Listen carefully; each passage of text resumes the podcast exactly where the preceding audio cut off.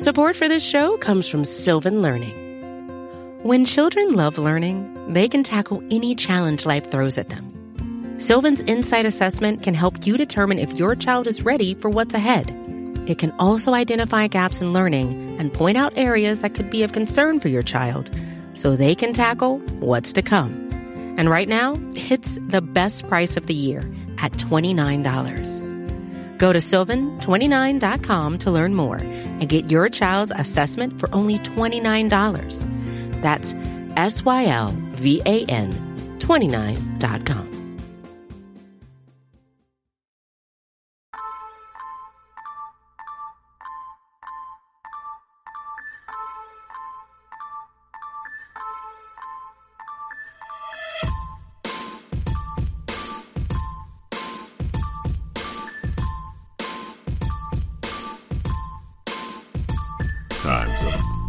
pencils down because it's time for the Star Seminar.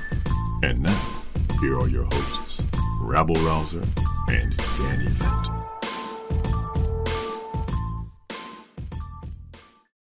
Welcome, future leaders of Cowboys footballogy, to yet another edition of the Star Seminar, your graduate class in all things Cowboys football. What's that? What did I smell? What did I smell? Do I smell cut grass? Do I hear the pounding of cleats on, on turf? I think I do. My friend, I believe that training camp is nigh. Who am I speaking to? Indeed, I'm speaking to my podcast partner, the great eminent cowboysologist, the internationally renowned Dr. Danny Phantom. I, as always, am Dr. Rabble Rouser. How are you, sir? And are you just a quiver with excitement? I am. I am. Uh, I mean, a quiver or a something. I don't know. I, have been so excited about this, and I'm, I'm, you know, I've, I've made some progress in getting some of my ducks in a row. You know, I'm all booked for Oxnard. I'm all booked for our Disneyland trip. I'm taking with with my family while I'm down there. So I mean, everything is all falling falling together. So I'm I'm, I'm very happy. It's starting to a little bit of a. There's still more work to, to be done between now and when we head out, but I'm um, definitely, uh, you know, able to relax a little bit. And in fact, this week I kind of been just uh, able to unwind, and I've been watching the online stream of the World Series of Poker, and it just kind of just put it on, just watch it, and I, I find that very satisfying. It's kind of like almost like rainfall to me, you know. So I, I'm, I'm mm. I, I enjoy poker. It's one of the hobbies I used to have when I was a little younger and stuff. And in fact, you know, sometimes when I'm watching now, I just start to think of like, you know, what would I do in this situation? And and sometimes I think like if I had it to do all over again, maybe I would choose that t- that line of work. Maybe I would commit to to that type of um of of career because you know it's I'm, a very math science numbers guy. You know, I, I enjoy the strategy involved with that too. So I don't know. It's it's kind of fun. It, it made me kind of go back and think. You know, if, you know, if I had to do it over again, what would I do? I, I wanted to ask you, Rabs. So if you were given that that opportunity to just kind of rewind, you know, and you could choose a different career path, you know, what what would is there something that you know that you know tickles your fancy that you would like to to dabble in? Oh, that's an interesting question. I think that the most uh, readily I did out of undergraduate for a couple of years, and um, I decided I wanted to go to grad school. And I went to I applied to both the grad schools, but the thing is a lot like the programs that I was applying to oftentimes only took a couple of people, so they were really small. I had no idea whether I was competitive or not. So I also applied to law schools. Ended up getting into PhD programs and law schools, and kind of had to choose between the two. Um, I ended up cho- you know choosing a PhD program, but I always sort of wonder what would have happened if I if I had chosen uh, a, a, a to go to law school. I'm not sure that I would have been an attorney, but I wonder, like, could I have parlayed the, you know, a, a, a, law degree into something where I was, you know, brokering deals or doing something fun like that in the entertainment industry or something like that. Hmm. I'm not sure. Um, but th- that's that's the that's the main sort of path not chosen that I do wonder about from time to time. So, would you? Am I hearing you correctly? Where you, would you enjoy being like a, an agent? Yeah, something like that. I mean, I, I thought I don't. I'm not sure I want to be a, an, an attorney but I thought, you know, I could parlay that degree or maybe be an attorney for a while and then parlay that degree into something else where having a legal background could be really advantageous. Well, maybe you could be Zach Martin's agent, you know, as he's trying to, you know, work out a I, new deal. I would be very happy to be Zach Martin's agent, considering they get about 10%. He's probably going to get a multi-million dollar deal. I would like that very much. Yeah. Speaking of liking very much, uh, I would like to know what is on the docket today because I think our listeners are going to like it very much. I hope so. I mean, so as if for those that have been listening to us every week, and you know, we're grateful for that. You know, we have been running down every position group of the Cowboys and just talking about the things we feel good about, you know, the things that, that worry us a little bit. And we are coming to a conclusion with the secondary. So I have put a game together for you, Rabs. Um, Ooh. So I'm exciting. I'm excited to to get to that. And you know, you know how much I love a game, so I can't wait to get to it. But I tell you what, before we do, I, I do have a question that I'd, I'd like to ask you, run by you, because it's something I was thinking about a little bit this week. I don't want to tell you why I was thinking about it because it might it might give away what I'm why I was doing this. But I would love to hear from you. What single game in Cowboys history or games in Cowboys history do you think were really, really good coaching jobs, like where you're like mm-hmm. that game was the Cowboys won because, or, or, or that was that was an example of a terrific job by the head coach. Oh, what a fantastic question that is, because I mean you're really asking me to to jog my memory to try to come up with uh, who there you know there are there there's a lot of them where I, I can remember feeling really good about about the coaching. And there's some that you know not so much. Not so much, yeah. To, uh, but I'll tell you what, in, as you know, and and any people that follow me on Twitter all know as well. I I'm a big Jason Garrett fan, so I mean I can think back to a handful of games where I was very I thought he did a, a really fantastic job. I know people remember the things that didn't work out and the clock management here or quote unquote icing the kicker here, things like that. Mm-hmm. Um, but I think there are a lot of times where he really showed himself as a, as a good coach. And uh, so my my pick's going to be from the Garrett era, but you know, uh, I know there's there's a couple that jump out at me. Uh, you know, real quick, an honorable mention. I think the Philadelphia game. It was Prescott's first year. Uh, I can't remember the Cowboys' record. They were playing the Eagles, and um, I they were down. It seemed like the offense really couldn't get things going. Mm-hmm. And I remember a, a really uh, uh, clever uh, in their own territory uh, fake punt they pulled off when when Chris Jones you know scampered down the left side for a big game. Uh, so I think that was uh, that that that was I think it was very smart, well timed there, and also I remember the Cowboys when they were going down when they tied it. I think and they were going down. It was an overtime, and you know Garrett went for it on fourth down. You know they're like, no, they're they're going for the win. They could they could kick and then you see what Philly could do. But nope, they just uh, went yep. for the went, went, for the jugular there, and of course it was uh, he found um, Prescott found Witten in the end zone, and so that that's one that stands out. But I think one of the biggest ones where it's like really like this guy's a good coach was the 2014 Seattle game, and where they went into Seattle, that. went into Seattle, and you know they were coming off I don't know that they're, they're already having a good season, but this was going to be like the litmus test for them. To, like, how good is this football team? And uh, you know what?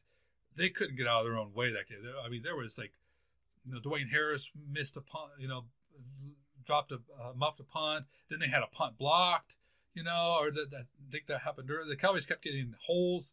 I think there was a, even a snap that went off Romo's leg or something. It's like all Seattle's points were like just given to them, but uh, the Cowboys just kept battling, and you know they didn't panic at all. They were just as cool as the other side of the pillow. They just stuck with the running game. They just kept on wearing them down. It just seemed like they Garrett just seemed so calm, and it almost like they just never had a doubt.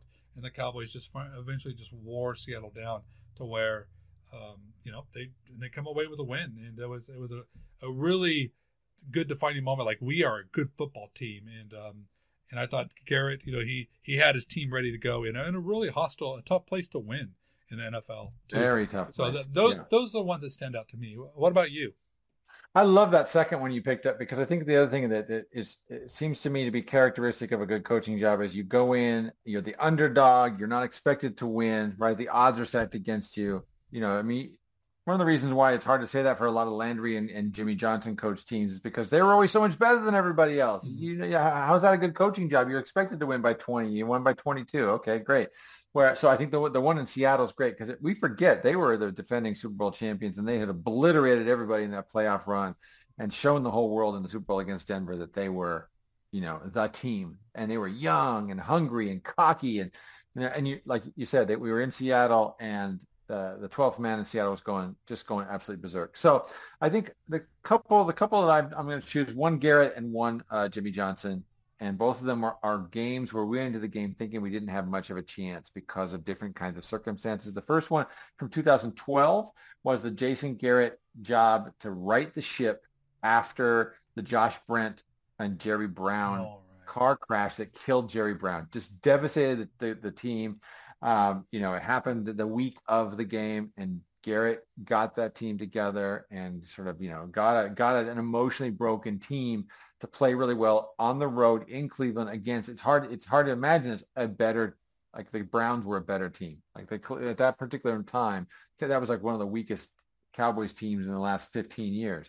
And uh, the Browns were a, a, better team, had much better uh, personnel on both lines, and yet they eked out. They were behind, behind, behind. Big play to Dez Bryant, got him close, got a field goal, won the game, and pulled it out. It was really, really the team dug deep when they didn't have a, a lot of emotional reservoir. But the number one in, in my book is the 1991 game where the Cowboys, uh, you know, who who had just hired Norv Turner, Turner that year, that was really the turnaround year. But and they started off like five and two, and then they lost like three straight games. They they had a couple a couple games where they were they, they had tough breaks against Houston and against the Giants. They could have won those games otherwise. And then they had the misfortune of going on the road against the undefeated and eventual Super Bowl champion Washington team. And this is the game where jo- Johnson famously said, if you're going to take on a big gorilla, you got to hit him with everything you got. And they, in fact, hit him with everything they got. They went for it on fourth down multiple times. They uh, they uh, did an onside kick. Um, you know, if you remember, that's the game where Troy Aikman got injured and Steve Beuerlein had to come in, and they didn't. They didn't, you know, play it close to the best. They kept passing, and you know, the Beuerlein ended up hitting Michael Irvin for the sort of game clincher. And they actually really like they stunned Washington, outplayed Washington in Washington. Uh, the Washington team uh, got an early score on a Martin Mayhew interception return and then didn't score again until late when they got some garbage time uh, touchdowns. And so it was just a great performance by a team that was good, but you know they weren't great until another another year. But I think that was the that was really the turnaround point where that was a, I think the, the moment where that Jimmy Johnson team said, okay, we can be we can play with anybody. And and sure enough, they went on a playoff run, and next year they made history. Yeah, great choice, Rabs, for sure. On you know, just speaking on those two. I mean, I you know, you say what you want about Garrett, but I don't think you. I think the Cowboys had the perfect coach for that situation. So I was, I think that's a great choice. And of course, you know, Jimmy. It took us a little bit to warm up to it. I mean, obviously, we had a really tough, um, tough start. You know, to his coaching tenure, and and nobody likes to see a legend like Landry let go like that. So it, you know, it took a little bit, and uh, but I, t- I feel like I could remember that moment. Like, ah, I think he's good. I think he's mm-hmm. good. And uh, so, I, excellent choice, Rabs. Speaking of excellent choices, I I'm very much looking for, forward to your excellent choice of game. So let's get into it, shall we? Yes, let's do that. All right, Rabs. So to finish off this position group breakdown that we've been working on the last month and a half, uh, we're going to talk about the secondary today. So love it. You know, the Cowboys they have a I think one of the stronger secondaries they've had in quite some time, to be quite honest. And uh, but you know what? I want to try to get a sense of just how good this group is. So in a little bit, we're going to play a game, and so we're going to draw some comparisons. But before we get started, I just had some general questions for you. Just so I want. Uh-huh.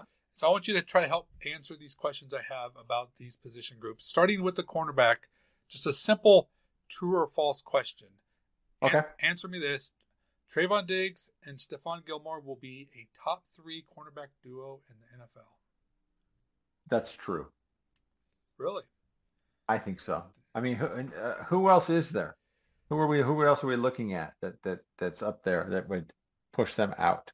Let's see. Uh, So I- the, the Dolphin guys. Yeah, yeah, they're solid. They're solid.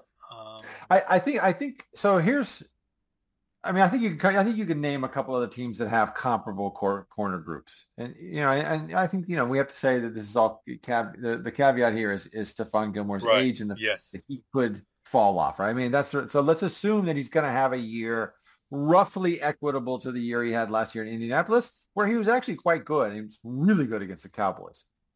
I, I there's a couple of things I think uh, that make this a good group, right? One is, of course, that they're going to be benefited. They're going to benefit again and again and again from the fact that the Cowboys have probably, if not the the league's best pass rush, the second best pass rush in the league. So they're not going to have to cover for a long time most of the time. I also think that they have a really interesting combination of player types. Like you have one guy who's a sort of ball hawk, you have the other guy's a sort of physical, wily veteran. It's just a really nice combination of of of skills and um, gives them an opportunity to mix and match and and you know they they can they can find matchups they want. Uh, by they, I mean the Cowboys uh, defensive coaches. I just think there's a lot, there's a lot of really interesting aspects that they both bring that, that, that you know, that when we look at the whole cornerback skill set, I, I think it's going to be a really good group. I, the more I look at them and their play style, the more I really like them playing together. Yeah, no, I totally agree, and I I do think that when you look at especially the t- the two that we just mentioned here, you kind of I think there's there's a little bit of a a range of outcomes there that where you could see I could see either one of them being better than the other.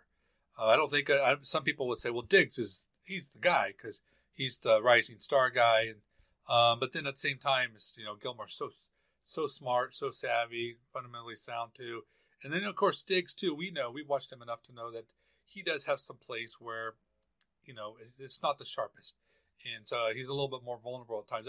If you're going to say who's more disciplined, for sure it's going to be Stephon Gilmore. So, I mean, I, I couldn't even honestly plant my flag and say this guy is hands down the better of the two because I think that it kind of moves a little bit. I think it could be.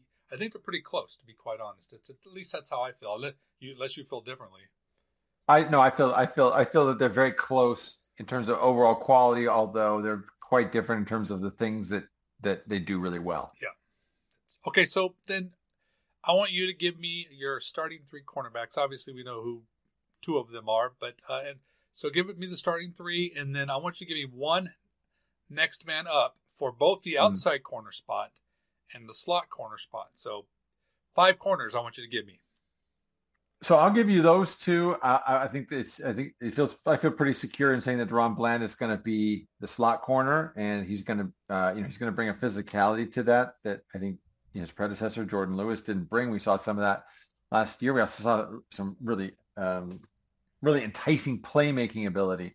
In terms of the backups, uh, I think the backup. I think the backup in the interior this year is going to be Kelvin Joseph. I think uh, they're, they're moving him inside. I think he's going to be. I think he's going to be the backup there again, it may be that they find a safety to, to, to play that more like we saw in the playoffs. It's possible that Mukuamu is going to get a lot of snaps there. So I think the fact that Kelvin Joseph is the is the kind of quote unquote backup at, at, at nickel corner doesn't really mean anything in terms of like his snap count or how much he's going to play. I, I, I don't I don't I just think he's probably the backup.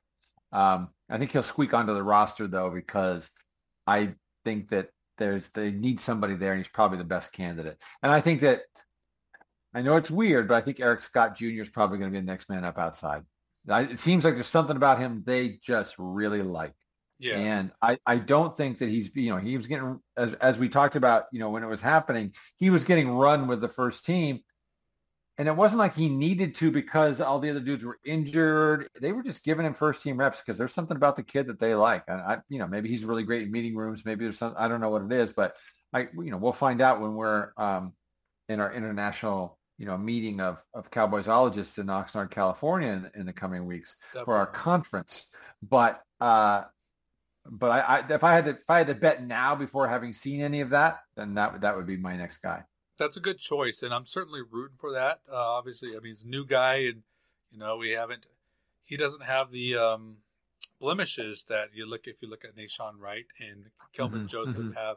So you don't necessarily know uh, really what the future holds with those two guys. So you're hoping that the new guy uh, shows out. But a slot corner is a little bit different. And, uh, you know, it's funny you mentioned Kelvin Joseph as um, the guy there. And so that kind of brings me to my bold prediction. And I've done mentioned this a couple times on Twitter already. But I don't think Jourdan Lewis makes the 53 man roster. And I want you to tell me, am I am I silly or do you agree with that prediction? I agree so much that I don't even consider it bold. Oh, frankly. wow! I, I think it's almost a foregone conclusion. I for so for a couple things. One, does he make? Does he is he ever on the 53 at any point this year? I think that's a possibility. Is he on the 53 when they come out for week one? I think absolutely not. I think that they're going. I mean, I I think he's re- still recovering. I don't think he's going to do much in camp. I think that they're going to want to you know see the young guys it, it, because of his injury, it's a really great opportunity for them to to store uh, an experienced vet who can play. We've seen him be a, a, running back neutralizer. We've seen him actually. He's a good tackler for his size as a slot corner slash you know sort of safety linebacker type you know in nickel. Um, and he's you know he's a decent slot corner, not great but decent. I, I don't think I don't think he's a player DaRon Bland is, can be, but he, he's decent.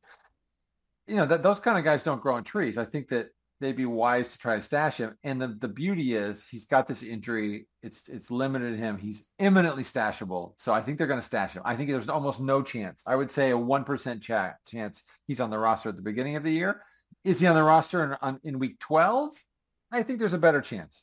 Hmm. So I, I, think that um, but but that would require not that he not just that he get healthy, but that he get healthy and somebody else get injured or or crash and burn. Yeah, absolutely crash and burn. I uh, I don't think that he will even be on the roster by the time the season starts. I think that wouldn't surprise me at all, dude. Would not surprise me at all. I think the big reason for at least how I feel is is first off, I mean he's I think his base salary is four million. If it's 4 mm-hmm. or four and a half, I can't remember. But I mean, which is a good chunk of change for a guy who is you're at the very best, you're slot corner number two, and you already mentioned that you know he didn't even make your your slot corner number two uh, list earlier, and mm-hmm. that also doesn't even take into account the possibility of Israel Mukuamu being a slot right. corner guy too. So where does Lewis fit in all of that? I mean, so you're not going to want to pay that kind of money for a guy who, you know, he's just way down there on the depth chart. So that's why I, to me, I don't think he makes the. I know people love Jourdan Lewis, and he, you know, he, he has his moments. He'll get a pick here and there. He'll make a big play. He's he's a very fiery player for sure. But um, I just, yeah, I don't think so. I just think he's done. And you know, and speaking of Mukuamu, we're, we'll just shift over into the mm, safety okay. position now. And so I want to ask you, uh, the safety group with the Cowboys is very interesting because they're all they're different and they're all good players but if you were to ask five people to rank them, you probably would get five different answers. And so I'm going to ask one person, you, to rank them. Oh. And I want you to t- tell me who the best safety of this team is. I want you to kind of lay them out in almost like a PFF grade form. Give me like some grade. Like if you think they're a, an 83 type level player. So, uh, so I can really get some context of like how close you think these guys are. This is a tough one, dude. So the other ones I felt were pretty easy. Like I, I you know, I as soon as you said the question, I had a, a ready answer. This one's a lot harder. I'm going to say that Malik Hooker is their best safety, and I think that's because for a couple reasons. One, I don't know that he, uh, they, they have anybody else who can play free safety. So there's something about the rareness of the skill set within the group. I don't know if that makes you better, but it makes you it makes you more valuable certainly. Um, but I also think he may be the best safety, the best all-around safety of the, of the bunch. I think that the other two, uh, Donovan Wilson, Jayron Kearse, are both great closer to the line of scrimmage.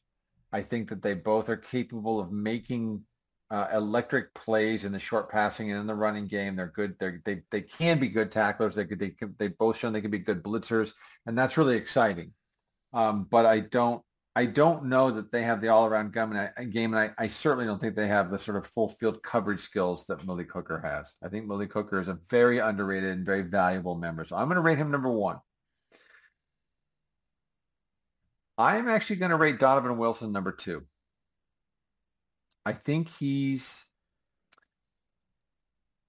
So here's the thing. I think he's a more high, I think he's a more variant player, he's a more high variant player, variance player than Jayron, Jayron Kearse is. But his highs are so electric. I think Jayron Kearse is a, is a, is a nice player who has found a rebirth. He's a team leader. He's a tough guy. He's a smart guy. I think he's reached like I think Dan Quinn has got squeezed about as much out of this orange as can be squeezed. I don't think there's I don't think there's any more upside to that player. I think there may still be more upside to Donovan Wilson. Okay. Um, so I'm going to say Hooker, Wilson, Kearse. Support for this show comes from Sylvan Learning. As a parent, you want your child to have every opportunity but giving them the tools they need to tackle every challenge, that takes a team. Now more than ever, educational support tailored exactly to what your child needs can make all the difference. That's why parents have trusted Sylvan Learning for 45 years as the ultimate teammate in their child's educational journey, instilling in them a love for learning and a passion for reaching the next level. And Sylvan's Insight Assessment can identify gaps in learning and areas that could be of concern for your child. It's a 360 degree view into your child's learning that you can't find anywhere else and helps ensure that your child didn't miss something in school that might put them at a disadvantage in the future. And right now, it's the best price of the year at $29. Go to sylvan29.com to learn more and get your child's assessment for only $29. That's S Y L VAN29.com. Hey, this is Scott Galloway, author, professor, entrepreneur, and most importantly, host of the Prop G podcast. We got a special series running on right now called The Future of Work, where I answer all your questions on surprise, the future of work. Questions including what are we missing when we work remotely, or how do we handle work life balance when a major opportunity comes knocking? From the provocative to the technical, we're offering insights you won't want to miss. So tune in to the future of work, a Prop G Pod special sponsored by Canva. You can find it on the Prop G Pod wherever you get your podcasts.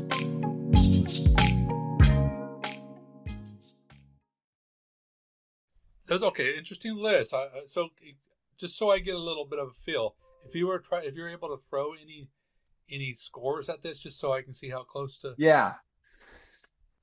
I mean, I don't, I don't. It's that's a tough one for me because I don't pay any attention to PFF. Well, just I don't you know what, know just what do a like a, gra- gra- grading scale. Yeah. Um, you, you do that, right? I mean, I don't, yeah, I don't. I think I, I think these guys are all like well above replacement level, and but but not I don't think you can take any of them seriously for like all pro level. So I think they're probably all in the high 70s into the low 80s. So let's say Hooker's an 83. Uh, Donovan Wilson's like a 77 and um, you know, Kearse is like a 74. Good, good, good scores. I, I really, I think your, I think your scores are perfect. Uh, in fact, I'll keep the same scores for my list, but I will not keep the same players. Wow, not for the same players. no, I can't believe the disrespect of Jayron Kearse grads. Uh, you know, first off, I totally agree that I mean there may be not much, you know, juice left out of out of this, but I tell you what, I'm I'm getting enough vitamin C uh, from, from what he's given me right there because fair enough. I, he's a good player. I think that that guy, as far as if you look at consistency, um, you know, I think you know you can count on him to. I think he gives you the strength both at the line of scrimmage, and he's he's also a better coverage guy to me, in, in my opinion, than Dono. Uh, I think that's right. So I think that's right. He he gets my number one spot. It gets harder at at at the next one too because I don't want to keep disrespecting you know Donovan Wilson because I think he's I think he's a good player and he's the highest paid player. Cowboys think a lot of him too. But I think that you mentioned the the variance too with the he'll he'll he'll make the splashiest of plays, but then he'll he'll make some really you know bad plays too, some some over pursues and some just mm-hmm, a little bit mm-hmm. of bad reads or bad angles or you know if he's sometimes if he's not playing downhill he's a little bit lost and then it takes away his effectiveness. So I'm I'm going to give Malik Hooker the the number two spot uh, because you know he is. You're right. He's he's the best free safety on the team. He he has extra value too. So I'm going to go that direction, and then I'll just I'll give you know I'll just continue to undervalue Dono and just let him keep proving me wrong because I mean all, all, three of these guys are, are really good. So I'm you know I don't think you can go wrong. I'm just I'm glad the Cowboys have them. I don't know what the future holds necessarily, but um, it's certainly a strong group for 2023. Um, so outside of the main three, you know, I want you to pick a sleeper safety. So I know I know the obvious answer might be Israel Mukuamu because that's he's the next guy. But I want you to pick, put your put yourself out there, and I, I want mm-hmm. you to take.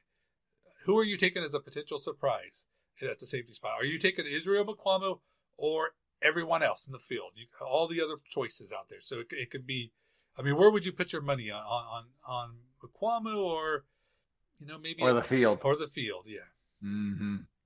Well, I think the only other guy in the field who I mean, listen, I liked Tyler Coyle a lot coming out of college. I thought he was a really interesting player. He's got great size. He's got a lot of he's got a lot of athletic, you know, um, measurables and, and you know really positive metrics and things like that that made him seem like he might be, uh, you know, a, a really interesting developmental prospect. And I still like him. I just not sure that he's. I mean, he hasn't shown much other than you know. I mean, I think he sort of worked his way onto special teams. Um, the guy who I think has the has the ability to give Mukuamu a run for his money here is a dude who really showed up last year in camp and then kind of faded a little bit, made a couple plays, but like he was really good in camp last year, and that's Markquese Bell. Mm-hmm. You know, both of these guys have have all the things that the Cowboys like, which incidentally is one thing that Jourdan Lewis also doesn't have. Like the, it's very clear that Dan Quinn and his coaches like a certain physical profile for their defensive right, backs. Yes. And and Jourdan Lewis does not have that. He's a little dog with a lot of fight in him. They like guys, they like big dogs. And so Markquese Bell, he's obviously Mukuamu. We know he's, you know, he's tall, tall, long, long. Um, but these guys have that sort of size and range and, uh, you know, the sort of like wingspan, et cetera, to contest, uh, you know, throws and, and sort of interrupt throwing lanes that they really, really like. So I right now what I'm going to do is I'm to me the field is Markquese Bell, and so what we're looking at is Israel Mukuamu versus Markquese Bell. We just haven't seen it. We haven't seen it with Bell yet, uh, and because of what we saw at the end of last year with Mukuamu, which I think a lot of us really thought was a revelation, we were like, "Oh, this is something we've been waiting for for this cat for a long time." You know, we were hoping that that something like this might develop, and suddenly it not only did it develop, but it, it full like it came in full flower. And I don't know if that's just one of those things where the dude had a great week when it mattered most, or if it's like this was something that they discovered where he's going to be playing more of a kind of nickel corner than a, you know, sort of, you know, some sort of uh, safety slash special teams kind of kind of role. So I, I need to see more, but I think if if he can build on that, I mean, he's definitely he's going to be replacing uh, Kelvin Joseph as my as my backup nickel. And frankly, he might even give DaRon Bland a run for his money because he played really, really well. Yeah, no, I mean, I, am glad you mentioned you're talking about the Tampa Bay game in the playoffs there, where they, you know, he basically shut down um, Chris Godwin, and um, so yeah, I'm excited to see what what uh, year three of Mukuamu would would mm-hmm. produce because yeah, it was that was a surprise for us, and uh, you know, to to think of him being basically your DB number seven, I mean, yeah. it's just you know fantastic. And uh, so you know, so we know this this secondary is stacked. There's talent up at the top. There's some great depth here across both. Whoa, whoa, whoa, whoa! Before we move any further, my friend, we have to mention someone who is a fellow Oregon State Beaver, do we not? No, we don't. oh, okay. oh, you know what? We, so, can't believe you. You have no. You have no love for your I, fellow Beaver. I talked. I ta- I mentioned Nahshon earlier when we were at the at the corners, and I Fair mean, enough. I okay. yeah. I mean, I would I would love to root for him. And I tell you what, uh, li- literally, we've named almost every other guy in the secondary. Hey, you know what? We got Brandin Cooks on the team now, so there's my Beaver, you know, fan oh, right there. So oh, uh, good job, good but, job. Okay, uh, sorry, right, I apologize for interrupting. Please continue. no, uh, yeah, I uh, you know, t- sticking with the DBs that are going to make this roster. Mm-hmm. Uh, I want to talk about this Cowboys depth, but before we do that, I want I want to play a little game with you. I lo- I know that you love this is your wheelhouse areas. You love to you love two things. You like to go back in time and and, and, and evaluate other other teams, other groups, and you also like to compare. And uh, so what we're gonna do, you know, the old card game. you know, I mentioned cards earlier. You know, you know the old card game uh, war. You know where you? Oh sure, yeah, yeah. Uh-huh. You, know, you try to outdo each other. So what I want to do is I want to go down. We're gonna go six. We got six cards here, and we're gonna go through cornerback one, two, three, and safety one, two, three. And I want to compare this team to another group here, and I want you to tell. You're going to pick that group. You're going to stack your own deck. So you tell me which which secondary group from whatever in the last. Let's go the last thirty years. Well, so you know, keep it thirty years. Okay. Tell me last thirty years. You you pick a group, but pick a, a year, and I, we're gonna we're gonna identify those players, and then we're gonna play a little game of war and just see uh you know just see how this this team current team uh, stacks up. Okay. Um, well, let me give you a couple of my honorable mentions first, because as you said, you know, I, I do love, I am, I am a, uh, a Cowboys historian. I love going back and, and looking at, at, at, you know, things, things for about players that sometimes we forget, you know, it's always kind of fun to go back and say, oh yeah, that, that year you got a lot of interceptions. Or, oh, wow, you really had a great year that year, according to certain metrics and that kind of thing. Because we, you know, we do, we do tend to lose sight of, of things in the, in the distant past. Um, so in, in order, in ascending order, um, a, year that I thought was a really, really good secondary, even though it wasn't a particularly good Cowboys team, was 1996. And it was really just about the starting four. And One of the reasons why that team wasn't good is they drafted horribly for like a couple years ahead of, ahead of them, lost some guys from free agency for a couple straight years. So they lost a lot of depth. But the starting four was still, I think, the best in the league at that time. And I think a lot of a lot of other pundits felt the same way when you had Deion Sanders and Kevin Smith as your corners. You had Pup and Neon as your corners. You had Darren Woodson at the height of his power as your strong safety. And you had a very underrated guy, Brock Marion, who had really developed, you know, from a special teamer to a very, very solid free safety as your free safety. Um, but like I said, they didn't have much else. So that so that group doesn't make the, the top two. The next one up is is a group that I think we forget how good this team played and this secondary group in particular played at the end of 2009 when they they they, they you know went to New Orleans and shut down the Saints for most of the game, and then they they shut out uh, the uh, Washington team, um, and then they really shut down the Eagles in the last game of the year, and then and then of course in the first playoff game. Um, that was a good defense all the way around. But that secondary, I really liked a lot. So the starting corners were Terrence Newman and Mike Jenkins. The uh, nickel corner was Orlando Scandrick. So the three good corners, but also all really well placed. Their safeties, not so much. They had Gerald Sensabaugh, they had Ken Hamlin. Um, Alan Ball was a kind of like rotational guy, played little safety, played little corner. So I would say that was the top six of that group. Because the safeties weren't better, and also notice none of them were in-house guys. They, they were they were having to dabble in free agency because they still weren't drafting very well yet. Mm-hmm. Um, they uh, they weren't they, don't make my top uh, you know top of my list because the safeties are a little weak.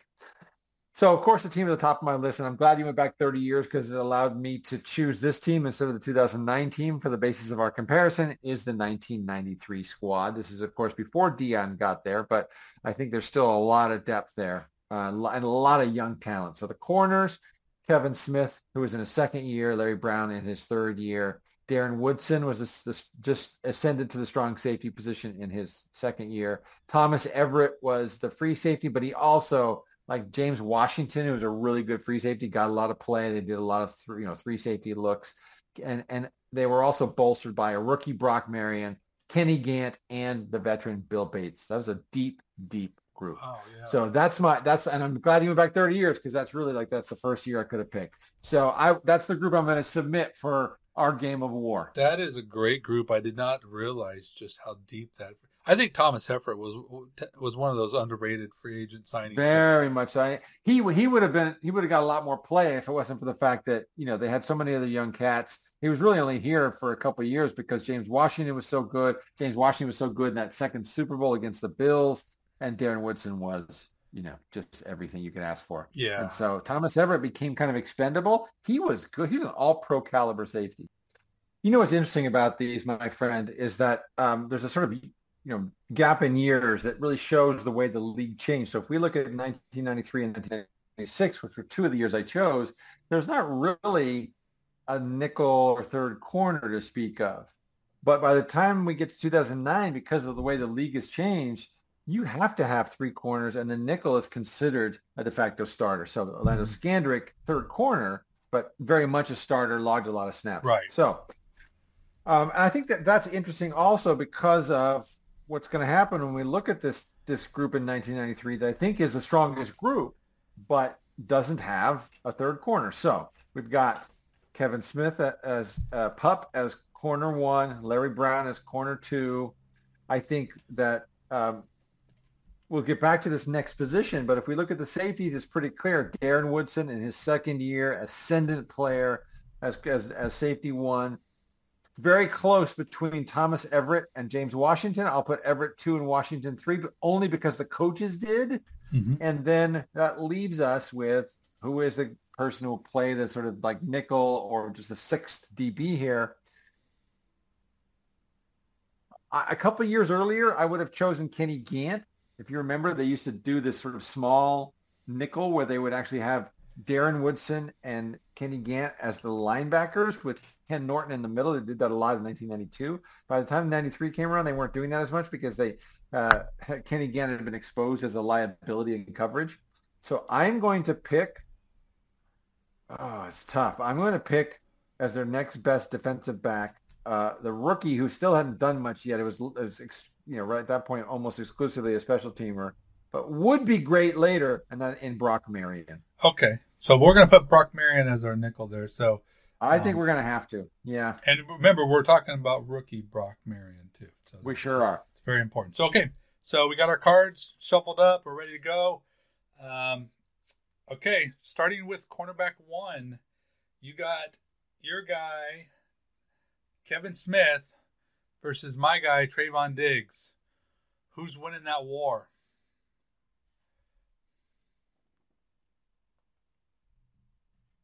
So this is pre this is pre injury Kevin is, Smith, who isn't. This is 19, yeah, 1993 Kevin Smith. Right. Yeah. So a couple years before he, he hurt himself, and it was never really quite the same later. So I, I'm going to say we forget how good he was because they, they later had Deion, and the team was just so good in general. But he was really good. I think just to make this a little spicy, I'm going to take Kevin Smith. Okay, now I, I will will also tell you that you don't have to pick one card higher than the other. You, if if you find that two guys are the same, you I mean that that happens sometimes in this game, you know. And then, yeah, oh yeah, sure. But yeah. So no, I, am going to pick Kevin Smith. Okay, I think so, he's a, I think he was a he was a really good player, uh, cocky player, all pro caliber player, um, consistent, more consistent player than Trevon Diggs. I think that you pointed out just how I think people the, the listeners may be like not agreeing right now with this choice, but I think what you did is you pointed out just just how really good Kevin Smith was, and the people shouldn't forget that because because mm-hmm. he was, and um, so I don't, I'm not gonna, it's not something I'm gonna dispute. I think they're really close, and I do think that I, I think I think you made a good choice. So all right, you got you win that one. You may have won the battle, but the war's not over. Okay, so here we go. CB two um, you're throwing Larry Brown, Super Bowl MVP. Larry Brown was it? I think so. Uh, one at one point. Um, he sure was. Yeah, yeah, yeah. yeah. That's and, what I uh, got. And I'm going with uh, Stephon Gilmore. So yeah, it's no contest. It's, it's uh, Gilmore. No it's not even. It's, there's no. There's no. There's no debate. No debate. Larry Brown was a nice player who outplayed his draft status. Uh, he's not a borderline Hall of Famer. Yeah. No. I. Yeah. Yeah. Totally agree. I think that is an easy choice for sure. So that moves us to our nickel corner, um, and I I got DaRon Bland, and you're going with the the rookie Brock Marion. So who takes that one down? This is actually close. This actually might be a little closer than we think, but I think just because of the way that you know that these particular defensive backfields are structured, um, you got to go with Bland. I think you do. I think you, I got five reasons why I would go with that, and that's each of his interceptions last year. Mhm. So yeah, yeah, I think- absolutely. I think Bland is the easy choice. You, you did point out that Brock Marion, you know, he turned in, into a, a, real, a really good player in the secondary for the Cowboys too. So that's I think if we're talking 95 Brock Marion, then I think we might even. Have, I think I, I'd probably be leaning toward Marion, but Yeah. 93 Brock Marion, it's bland. right, and then and we are comparing this specific unit just so we can get a good That's right. you know, good one year window comparison here. So now we're moving on to the safety spot, and we're going to go with strong safety. I'm going to tell you what, I'm going to go with my guy as the starting strong safety, which is Jayron Kearse, up against Okay.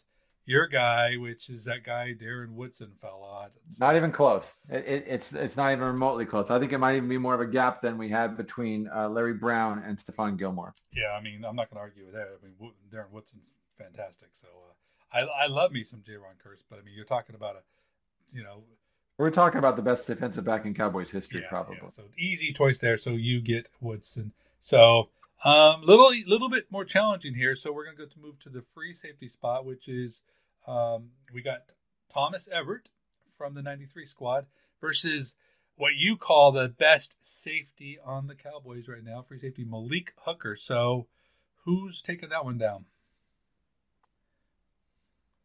So this the thing that's interesting about this is like both these guys are kind of underrated in their on their particular units, and we talked about that. You know, when we talked about both of them here today. Um,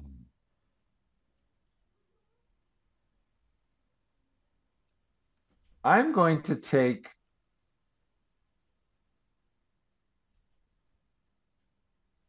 I'm going to take Hooker, but it's very close. I was sweating that. I, honestly, it could have gone either way. I thought, because I mean, '93. Remember this? Uh, you know, this is the guy that is putting James Washington to the bench. I mean, Yeah, not only that, he's putting James Washington to the bench, but you remember the NFC Championship game uh, against the 49ers, the rematch, uh, where they played it in Dallas this year. The big play, uh, one of the biggest plays anyway, as they began to pile on the 49ers in the second quarter and build that 28-7 halftime lead was uh, a pass that bounced off somebody's hands and right into Thomas Everett. He returned it like in, with inside the 20 and that that you know, really opened the floodgates. So he made the big play that opened the floodgates and basically decided that game. yeah. And if, if I'm looking at uh, the, looking at my uh, roster correctly, they got a little asterisk by him in Pro Football Reference, meaning that, that that's a Pro Bowl season for Thomas Everett. So Yep, he was a Pro I mean, Bowler that year. you- Mhm. You're not going to be wrong if you were to went the other way too. So I, I'll tell you why I went that. Uh, you're going to find out in a second why I went that way. Okay, well, the second's happening now. So we're the last card we have, and that's honestly, this is a really good battle. Which uh, we got James Washington, you know, and versus Donovan Wilson. So tell Rap, Yeah. you picked the winner there. I'm I, I'm picking James Washington, and I think that you know James Washington was. I, I think if he wasn't as good as Thomas Everett, he was just a tick behind. And we cannot forget that the week after Thomas Everett, or maybe two weeks after, uh, Thomas Everett made that play, James Washington essentially won the Super Bowl. He should have been the MVP of Super Bowl 28.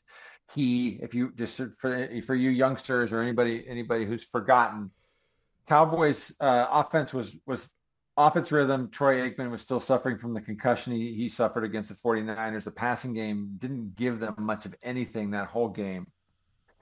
They they come out of halftime down seven, and the Bills have the ball, and Leon Lett strips um, uh, Thurman Thomas, and James Washington picks it up and weaves in and out and makes a great great play and scores a touchdown.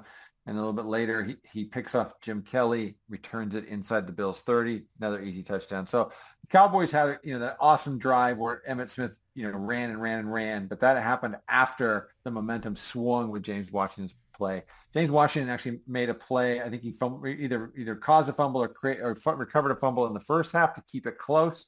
So I know Emmett was the MVP of that game, but James Washington, and they- they've even both said it afterwards, deserved to be the MVP of the game. He was incredible. yeah, I, I think that, um, I mean, in some ways I chose Everett because I thought I wanted to change to choose James Washington. I could have gone either way. I mean, honestly, if you wanted to pick, uh, or rather, rather I chose, um, I chose Malik Hooker. If you want to go Everett and uh, Dono, I'm happy there too.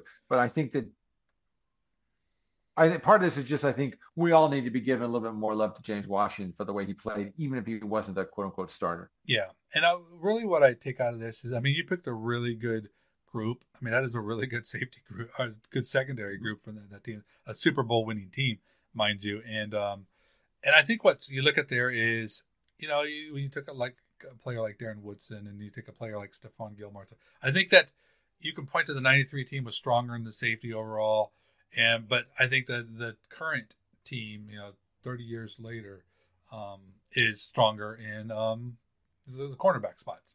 I, I agree 100%. And I think that this is, I'd like to ask you a follow up question now, given that. It's interesting if you look at like position group strength over the over the history of the Cowboys. One of the weakest positions consistently. There've been a few players, but one of the weakest positions consistently has been cornerback. There's been a lot of years where they had great safeties, great pass rush, you know, one All Pro linebacker, and then a couple of very, you know, Mark Washington or somebody like that at, at corner, Benny Barnes, you know. I I think that that it may be the weakest position across the length of Cowboys history. They've had some great ones, but they but they've there've been lots of lots of groups that weren't that inspiring. And I would like to to pose this to you: Is this the best group of potentially, at least, the best group of Cowboy cornerbacks in their history? Potentially. I mean, I think that. Well, we're not going back to the '80s when you're talking about Thurman, Walls, and Downs, and uh, that group too. So I mean. I, I'd have to look at that closer before we really make a decision there. But I really think that this is a really strong. You you, you talk about you know one of the worst positions too, and I think a lot of the reason you say that too is because cornerbacks, you know, they get being they get beat up. You're you're you're always relying on your depth unless you're very fortunate. So you're always being exposed when you get to DB number five, DB number six, and stuff. So you know, and there's been some really um, atrocious players that the Cowboys have had to throw out there to, to you know, to, to, cover guys. And I think don't think you see any of that here. I think that you're just looking at a very mm-hmm. strong group. I mean, when we're talking about DaRon Bland as your worst corner for your starters, and you know, and we can't even really decide on our who's the worst cor- starting you know, safety of the, that group. So I I think this is a really strong group, and I, I mean I think this is a really strong secondary as a whole too, and I think it it can rival some of this strongest secondaries that this organization has ever had. So that's why I wanted to play this game, and uh, just and and I yeah no, I, I feel even even stronger about about this group going in. And of course, and you hit the nail on the head too. What makes a good secondary is that pass rush. Well, the Cowboys got that too. So I mean, whether this cornerback group, or the secondary group, is, is as good as we think it is, it may look even better when you start, you know, having the the pass rushers um, coming at you like that. But that is it for our show today. If you haven't yet, please do subscribe to the Blogging Boys Podcast Network. Leave us a rating, write a review wherever your podcast, Apple, Spotify, iTunes, or Stitcher. Tell us what you think. Anything you would like us to do differently to improve your podcast listening experience. And if you ever want to talk to us about anything at all, any Cowboys hot topics, you know, what's your favorite uh, secondary, or you know what, what would you like to go back in time and, and if you could choose a different profession? So let us know. Hit us up on Twitter. I'm at Danny Phantom 24 and Rabs is at Rabble Rouser, spelled R A B B L E R O U S R. And don't forget to check out all the great podcasts throughout the entire week. Every day we got something new for you. Tomorrow we'll have the World's Team with Meg Murray and Paul Stewart, so make sure to check it out. But that's all we have for today. Thanks for hanging out with us. Hope you have a great weekend. Stay safe, stay happy, stay true to the silver blue, and we will catch you later. Class dismissed. Next meeting, the International Conference of Cowboysology in Oxnard, California.